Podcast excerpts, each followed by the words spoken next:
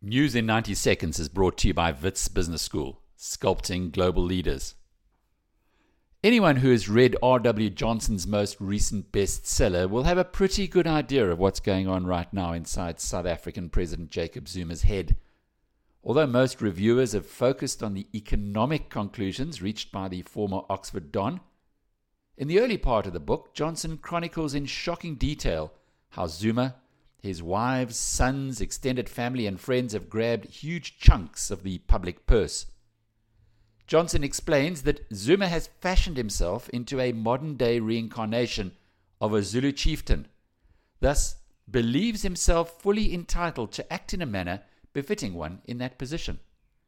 Yesterday's chaos inside and outside Parliament, where Zuma was forced to be present, will have bemused the 73 year old. The natural response of a traditional chief to the EFF chants and student protest would be to severely discipline the troublemakers, flog them, burn their homes, and perhaps even execute some of the ringleaders. But that is an option not available in this modern constitutional democracy. South Africa is an angry nation right now. Widespread corruption, blatant abuse of national resources, a mismanaged and failing economy, promotion of incompetence in the name of cadre deployment, the list is long and grows. And the focal points, like Nkandla, rather obvious. Yesterday's chaos may well be just the beginning. I'm Alec Hogg. More on biznews.com.